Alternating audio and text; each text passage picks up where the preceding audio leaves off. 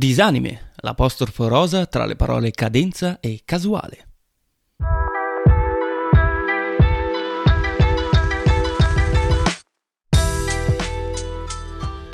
Buon qualcosa, appassionati di anime e ascoltatori di disanime e benvenuti a questa nuova frizzantissima puntata del podcast che continua a peggiorare nella sua lingua madre senza nulla aggiungere alla sua seconda lingua.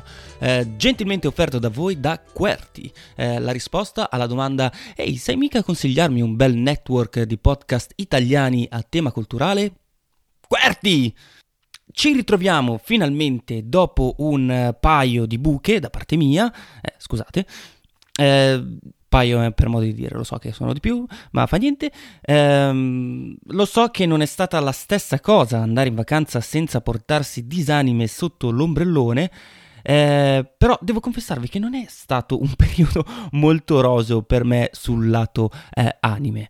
Ehm, non è solo per il fatto di lavorare 138 ore a settimana che mi ha sottratto un po' di tempo ed energia alla realizzazione di questo podcast, cosa che rimane comunque vera, ma eh, anche basta fare la lagna perché che palle, eh, alla fine non è mica che sono in Russia. È che eh, proprio ho avuto uno sfortunato slump ultimamente nello scegliere le nuove serie da guardare.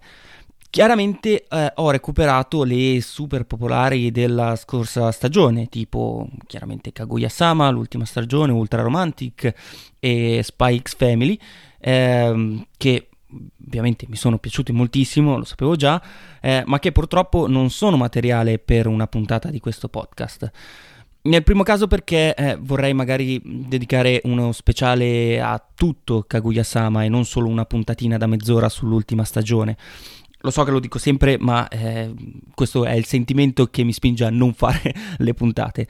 Eh, perché fare solo una puntatina un po' così messa lì a caso, non lo so, mi sembra un po' di fare un disservizio a un mezzo miracolo del genere. Genere, l'ho sottolineato con la voce che tra l'altro per un pomeriggio è stato l'anime più votato su My Anime List, prima che chiaramente la fanbase di Full Metal Alchemist dichiarasse la mobilitazione generale dei bot eh, per riprendersi il primo posto. Eh, ben fatto, eh, per inciso, eh, che reazionari incazzosi siano ben radicati anche nella nostra community degli anime fan è una cosa che mi rassicura moltissimo, significa che non siamo in alcun modo eh, meglio degli altri. Eh, per quanto riguarda Spikes Family invece, ehm, che è la cosa più vicina ad un anime dell'anno type che ho visto finora. Eh, calma, calma, eh, ancora presto. Eh, vorrei andare un po' in controtendenza e aspettare ancora un momentino prima di saltare sul tavolo e strapparmi la camicia. Perché spero di sbagliarmi, eh, ma penso di averne intravisto un po' il fianco nella seconda metà. Eh, Forse sono io che mi preoccupo troppo, forse è solo un naturale calo di ritmo mm, che durante l'arco di una stagione ci starebbe benissimo, però non lo so, boh, aspetterei ancora un attimino prima di dare giudizi affrettati, visto che non sono sicuro eh, né da un lato né dall'altro. Per quello che si è visto finora comunque molto molto bene. Eh, a parte quello mi sto riservando la seconda stagione di Made in Abyss per boh, la nascita del mio primogenito o qualcosa del genere, perché lo so già che è la cosa migliore che probabilmente vedrò quest'anno, la cosa migliore che c'è là fuori. Però non lo so, merita un'occasione speciale. Sapete quando c'è una cosa che sapete che vi piacerà assolutamente, ve la, ve la tenete calda per un'occasione speciale? Non lo so, come un buon whisky o un sigaro cubano. Non mi piace il vino, fatemi causa. Comunque eh, non è ancora finita la stagione di Made in Abyss, quindi c'è tempo per, tra l'altro, quelli di, come voi che come me eh, vogliono che la serie sia tutta fuori prima di iniziarla e mm, quindi c'è tempo, non disperate. Continuando col mio recappone degli anime che ho visto ultimamente, ma su cui non ho fatto una puntata, eh, che non ho capito se ve ne dovrebbe fregare qualcosa, ma alla fine è solo una scusa per me per dirvi che eh, scusate se non c'ero. Ho visto Omoe wa Mub no Gumma no Shiranai e Shirahi Suwa no Aquatop. Esatto, la faccia che avete fatto è quella giusta. Sono due anime eh, leggeri che eh, non conosce assolutamente nessuno e di cui a nessuno eh, ha mai fregato nulla o tantomeno parlato. Roba da 5, 5 e mezzo volendo essere generosi. Vi state chiedendo perché ho guardato questi anime eh, invece di meglio investire il mio tempo? È proprio a questo tipo di domande intelligenti che rispondo nel mio after show disponibile solo per i Patreon. No, scusate, non, non ho un Patreon, eh, non so perché li ho visti. Eh, immagino che mm, qualcuno in qualche punto indefinito dello spazio-tempo me ne abbia parlato in termini boh, positivi e in qualche modo è finito nella mia lista. Boh, non lo so. Eh, per la cronaca, tra l'altro, questi, questi tipi di show sono l'80% per massa della roba che io guardo di solito, e che nessuno ha mai sentito parlare, di cui nessuno frega niente. E mm, non lo so, prego produttori di media bassa lega, il vostro popolo sono io. Eh, in un'altra categoria ancora sta Haike Monogatari e lo so che state pensando che l'ho visto solo perché ha Monogatari nel titolo, ma no, eh, si tratta invece dell'ultima serie di eh, Yuasa sul periodo spazio, non lo so, eh, è un racconto fantastorico che analizza la... che due palle, l'ho malapena finito. Intendiamoci, è visivamente impressionante, filosoficamente avvincente. Santo Dio, ha 300 personaggi, tutti con un nome giapponese medievale diverso, impossibile da ricordare, tutti politicamente rilevanti ai fini di trama. Mio Dio, è come guardare Game of Thrones in giapponese al contrario, cioè è una cosa allucinante. Quindi no, neanche lì una puntata. Me lo sono goduto, però non lo so. Non lo so neanche se me lo sono goduto in effetti. Oltre a questi però mi sono anche recuperato l'anime di cui voglio brevemente raccontarvi in questa puntata, ovvero My Dress Up Darling. Andiamo quindi ad addentrarci insieme nella inaspettatamente bellissima prima stagione di My Dress Up Darling, eh, così questa puntata di Disanime non rimane solo un ehi sono ancora vivo e lotto con voi, aspettate ancora un attimo prima di telefonare a chi l'ha visto, ma ci proviamo ad infilare comunque un minimo di contenuto, sempre per quello che vale.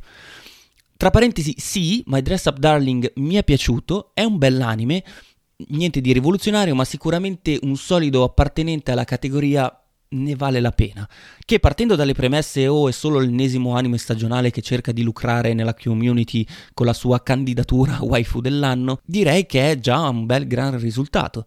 Che poi sento già la mia bestemmia che riecheggia dal futuro dopo che passerò tutta questa puntata dicendo che per me sì, è Marin la waifu dell'anno per X motivi e poi non prenderà neanche la candidatura agli awards dell'anno prossimo, lo so già, hashtag mani avanti sempre. Sono Bisque Dol Wako e Usuru, letteralmente quella bambola di porcellana si innamora, conosciuto anche solo come eh, Bisque Doll, è un manga scritto e disegnato da Shinichi Fukuda e eh, successivamente un anime realizzato dallo studio Cloverworks uscito dall'8 gennaio al 26 marzo 2022 e trasmesso globalmente in simulcast da Crunchyroll. Cloverworks lo conosciamo molto bene, ne abbiamo già parlato in occasione della seconda stagione di Promise Neverland e brevemente per Wonder Egg Priority. Eh, in generale è un po' come una giraffa con in mano un gelato. Certamente ti confonde, eh, mantenendo le dovute distanze può anche essere buffo, eh, ma comunque bisogna ricordarsi che sì, rimane pericoloso e può ucciderti come niente. Tra l'altro, oltre a essere uno studio, come possiamo dire, umorale, eh, con successi ondivaghi, Va inoltre specificato che hanno lavorato a questo anime solo con la mano sinistra perché durante la creazione di questo show stavano anche producendo insieme a Wit Studio la prima stagione di Spikes Family, che era un progetto molto più atteso, molto più importante anche per le sorti economiche dello studio eh, piuttosto che questo qua di Sono Bisque. E una persona più maliziosa di me forse direbbe che è proprio questo il motivo per cui eh, non è venuta una completa schifezza. Eh, ma per fortuna io sono un signore e non mi abbasserò certo a questi commentucci da bar. Insomma, lasciando stare le sfortune eh, o fortune di Cloverworks, eh, al volante della serie troviamo Keisuke Shinohara, eh, che in qualità di regista possiamo considerare quasi un esordiente, visto che prima di Bisque Doll ha diretto solo un paio di anime come Black Fox e A3 ehm, che siccome io non conosco ho deciso che non sono importanti. Se qualcuno li conosce e sono effettivamente belli, si senta pure libero di intervenire ora. No? Niente? Ok, infatti, come dicevo, non li conosce nessuno. Andiamo avanti. Devo dire che comunque il buon Keisuke in questa serie fa un lavoro piuttosto onesto. Solita regia pulita e senza sbavature, tutta concentrata nel momento di climax della puntata, come si confà alla maggior parte degli slice of life eh, romantici. Ma bisogna dire che anche quando non deve calare il carico, il resto della puntata va via liscio e i tempi comici sono sempre precisi, mm, ottima delivery, quindi bel lavoro di regia. Il setting della trama, come vuole la tradizione degli slice of life, è molto semplice, in questi casi è più che altro un'idea, un'intuizione su un punto di partenza da cui poi far sviluppare i nostri personaggi. E quindi in questo caso specifico abbiamo Wakana Gojo, uno studente delle superiori che trascorre le sue giornate perfezionando l'arte di preparare le bambole Hina, sperando di raggiungere un giorno il livello di competenza di suo nonno. Le bambole Ina, per chi di voi non eh, sappia di cosa sto parlando, sono bambole tradizionali giapponesi famose per avere un fattore storico e culturale superato solamente da quanto cazzo sono inquietanti. Quindi mentre i suoi compagni adolescenti sono impegnati con uh, la cultura pop, eh, droga, sesso e rock and roll, Goju trova soddisfazione solamente nel cucire vestiti e confezionare le sue bambole, per le quali prova una passione smisurata. Tuttavia fa di tutto per mantenere segreto il suo hobby a dir poco peculiare, poiché crede che verrebbe ri- ridicolizzato se mai questa cosa venisse resa pubblica. Direi che ha anche tutto sommato senso. Eh, entra in scena Marin Kitagawa, eh, ragazza popolare eccetera eccetera, la cui fiducia e carisma sono in netto contrasto con la timidezza di Gojo. Eh, ovviamente in questo tipo di storia il contrasto teorico fra la coppia principale è una delle cose delle quali non si scappa e anche in questo caso mh, mm, diciamo che non saltiamo questa riga del manuale. Tuttavia il plot twist accade quando Kitagawa scopre l'abilità di Gojo con la macchina da cucire, per un, uno di quei casi di serendipity, e gli confessa del suo hobby, i cosplay. Ora, confido che tutti voi sappiate più o meno di quello di cui sto parlando, ma giusto perché ho sempre la paranoia di lasciare qualcuno indietro nel discorso, sappiate che i cosplay, eh, proprio detta male in due parole, sono l'hobby di vestirsi come personaggi di fantasia e di interpretarli durante fiere o magari online o roba simile. Cosplayer all'ascolto, scusatemi per la mia sintesi brutale. Poiché quindi le capacità di cucito di Marin sono pietosette e che sono molto utili nel contesto del cosplaying, ehm, Marin decide di chiedere aiuto a Gojo nella preparazione degli abiti. Mentre Gojo e Kitagawa quindi lavorano insieme a un outfit di cosplay dopo l'altro, non possono fare a meno chiaramente di avvicinarsi anche se eh, le loro vite sono apparentemente agli antipodi. Punto a capo. Ora, io ho solamente due punti da analizzare su questa serie, visto che, come dicevo, non mi sembra il caso di perdere inutilmente tempo sull'aspetto tecnico dell'anime, visto che, come dicevo prima, eh, animazione e regia si confanno agli standard di un anime di modesta produzione odierno. Come dicevo, due cose mi hanno impressionato della scrittura. La prima è che eh, per essere uno slice of life dalle sfumature rosa, la parte romantica è inaspettatamente fresca e divertente. La cosa che forse mi ha sorpreso più di tutte guardando questa serie è che non abbiamo il proverbiale colpo di fulmine tra i due, ma veramente i due sviluppano dei sentimenti con il procedere della trama. Marin si infatua di Gojo perché viene inizialmente attratta dalle sue abilità come artigiano e si rende poi a mano a mano conto che è un ragazzo di buon cuore ed estremamente generoso e mm, supportivo nei suoi confronti. Sì, lo so, non sono sicuro neanche io che supportivo sia una parola, però avete capito. Um, dall'altro lato, Gojo, ovviamente, pora bestia, viene eh, inizialmente attratto da Merin perché è Poppe. Um, d'altronde è, è vero che è un cliché tremendo, ma anche, diciamoci la verità, estremamente plausibile eh, ma sviluppa piano piano dei sentimenti più concreti quando si rende conto di come Marin eh, vive apertamente la sua passione e ritrova in lei quella forza di essere veramente se stessi. Questa tenetevela calda perché ci ritorniamo nel secondo punto.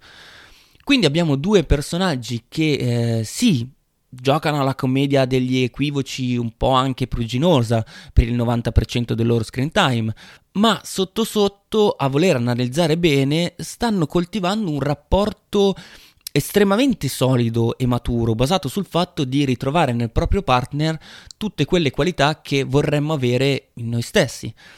E questo, da spettatore, è contemporaneamente awesome e soddisfacente perché ti senti intrattenuto da una bella relazione senza che la serie ti tratti come lo scemo che sei, offrendoti solo le scenette sdolcinate che tanto ci caschi, ma dandoti piuttosto dei contenuti su cui riflettere, su cosa vuol dire essere attratti da qualcuno sia mentalmente che fisicamente.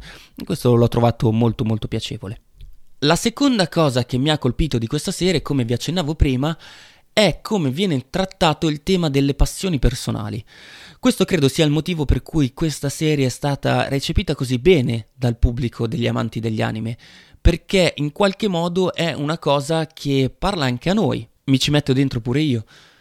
Il fatto è che il messaggio tematico di fondo di questa serie è non importa quanto possa sembrare ridicola o creepy all'apparenza la tua passione, l'importante è che tu sia buona. ok, no, scherzo. Um, eh, è, non importa quanto può sembrare ridicolo creepy all'apparenza la tua passione, viverla apertamente è il modo più sano di proseguirla.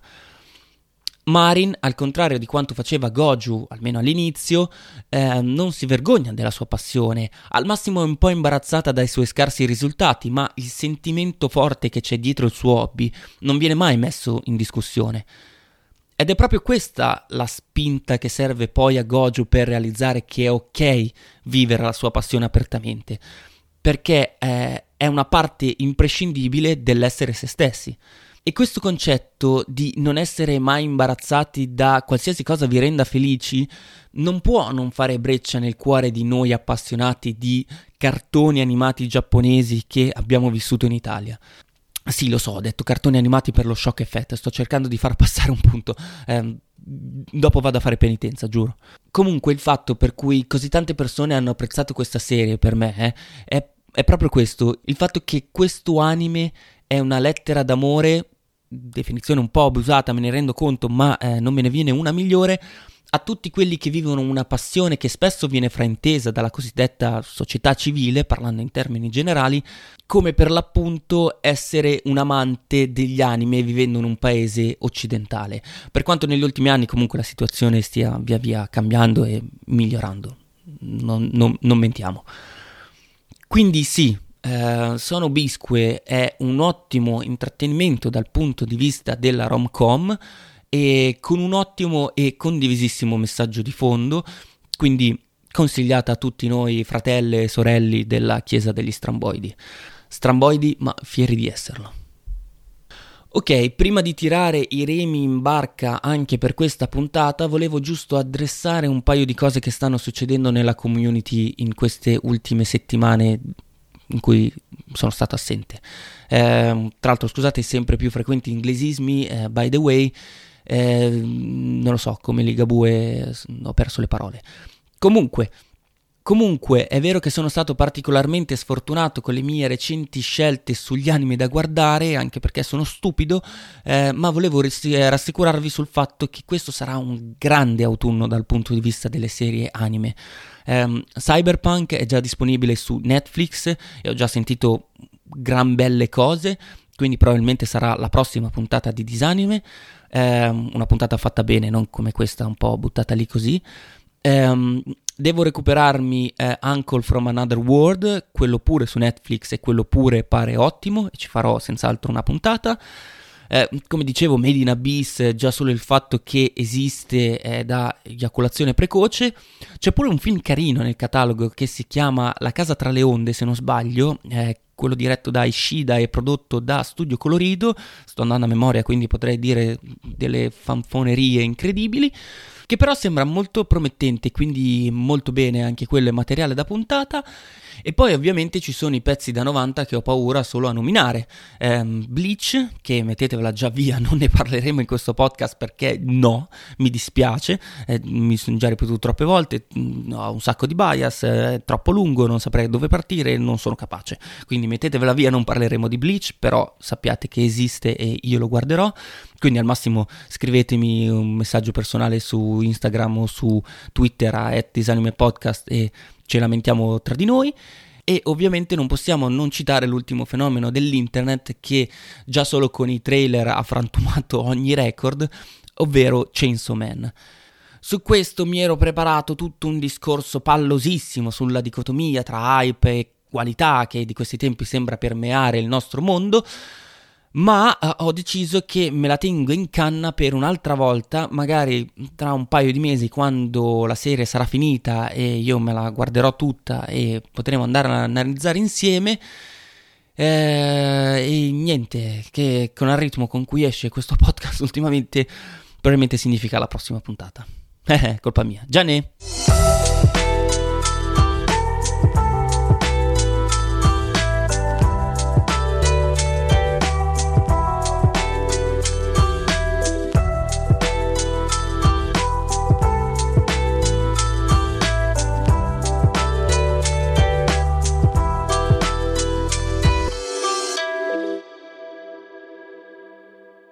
Ok, ora per favore smettetela di scrivermi batti un colpo se sei vivo sui miei social perché mi viene l'ansia.